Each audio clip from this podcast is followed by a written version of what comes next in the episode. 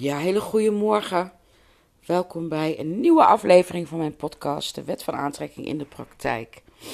Ehm, ik zat net zo'n beetje te mijmeren terwijl ik naar Abraham Hicks aan het luisteren was. Ehm, ik heb nog vakantie. Mijn vakantie begon op 7 juli en uh, eindigt op uh, eh, 6 augustus. En ik kan jullie meedelen dat het een soort van lange, hele lange herfstvakantie was. Ja. En gisteren, dat was wel een soort van highlight, is het uiteindelijk gelukt.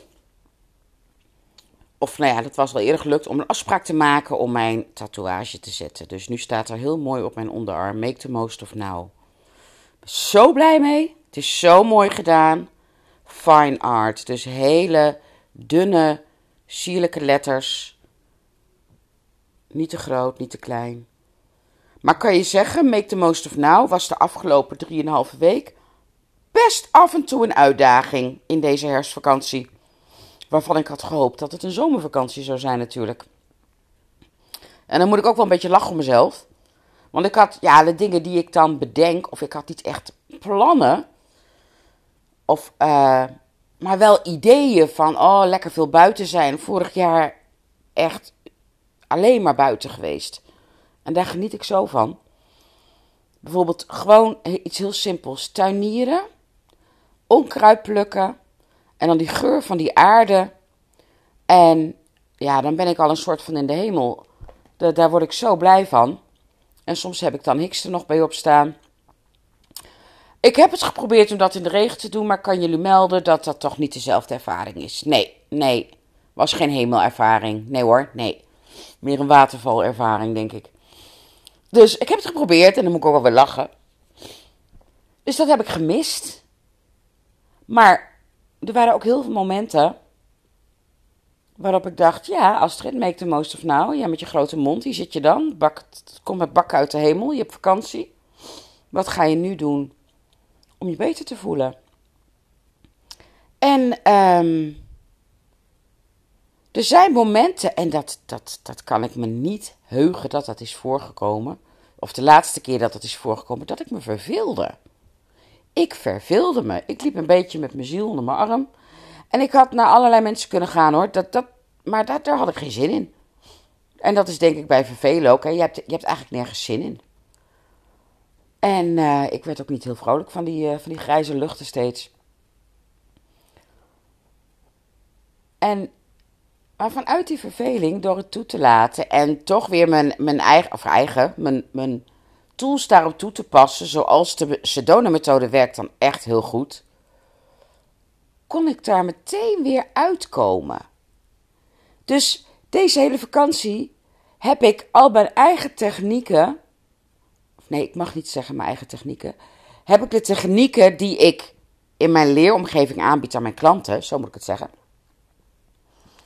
um, volop gebruikt en toegepast.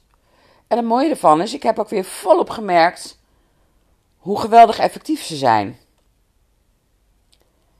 En ik heb dus een hele andere vakantie dan ik gepland had. Want wat ik ook had, en dat heb ik niet vaak, dat gebeurt zo'n twee, misschien drie keer per jaar. Um, dat is dat ik gewoon me minder voel. Dat ik niet elke morgen juichend in mijn bed uitspring.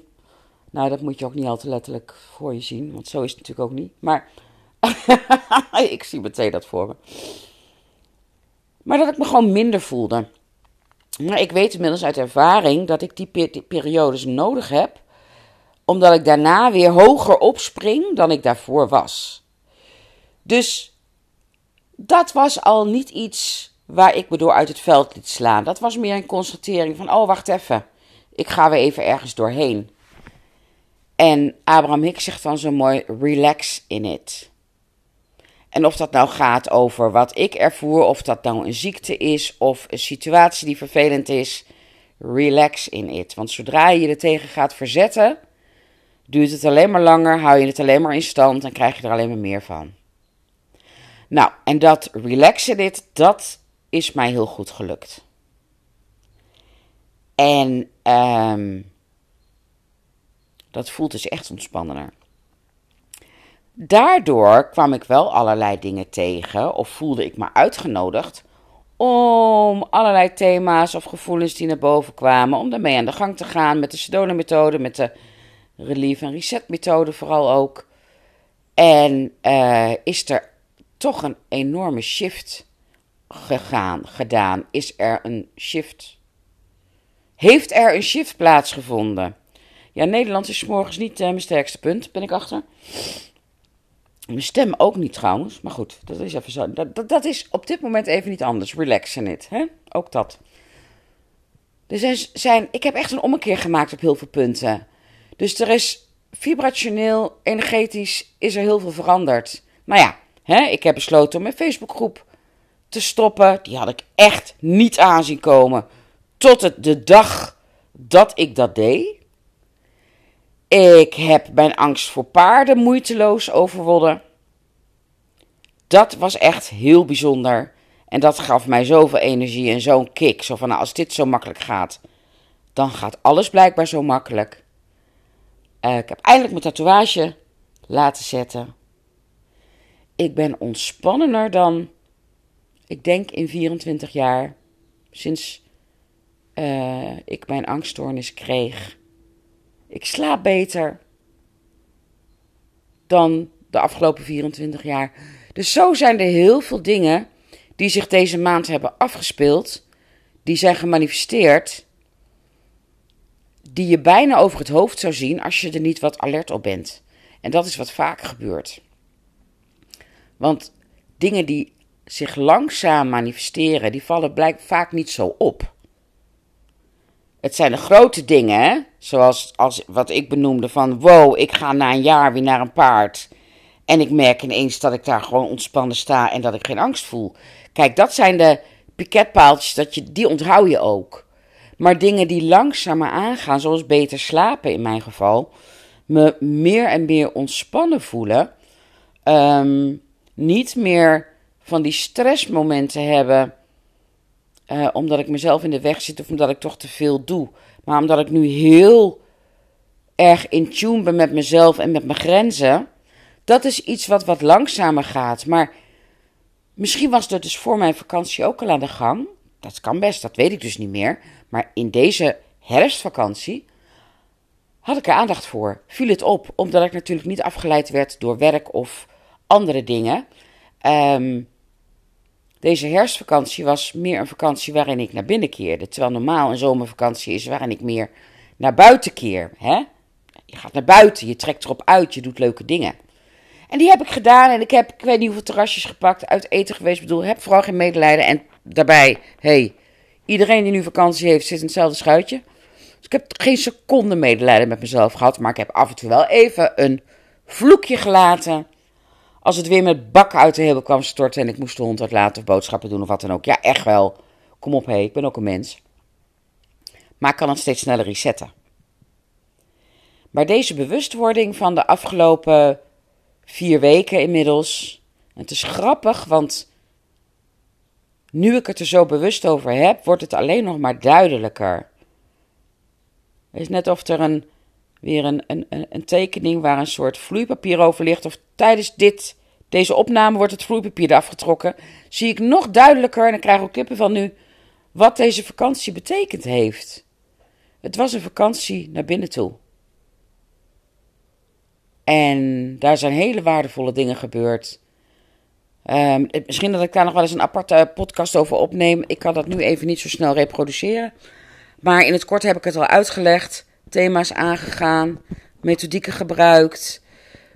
veel bewuster van, van het moment, van in het moment zijn. Veel bewuster van hoe belangrijk make the most of now is. Als dingen niet lopen zoals je had gehoopt dat ze zouden lopen. Um, hoe waardevol dat is. Dus het was meer een cocoonvakantie onder een dekentje. En vandaag is het geloof ik weer 2 graden kouder dan gisteren.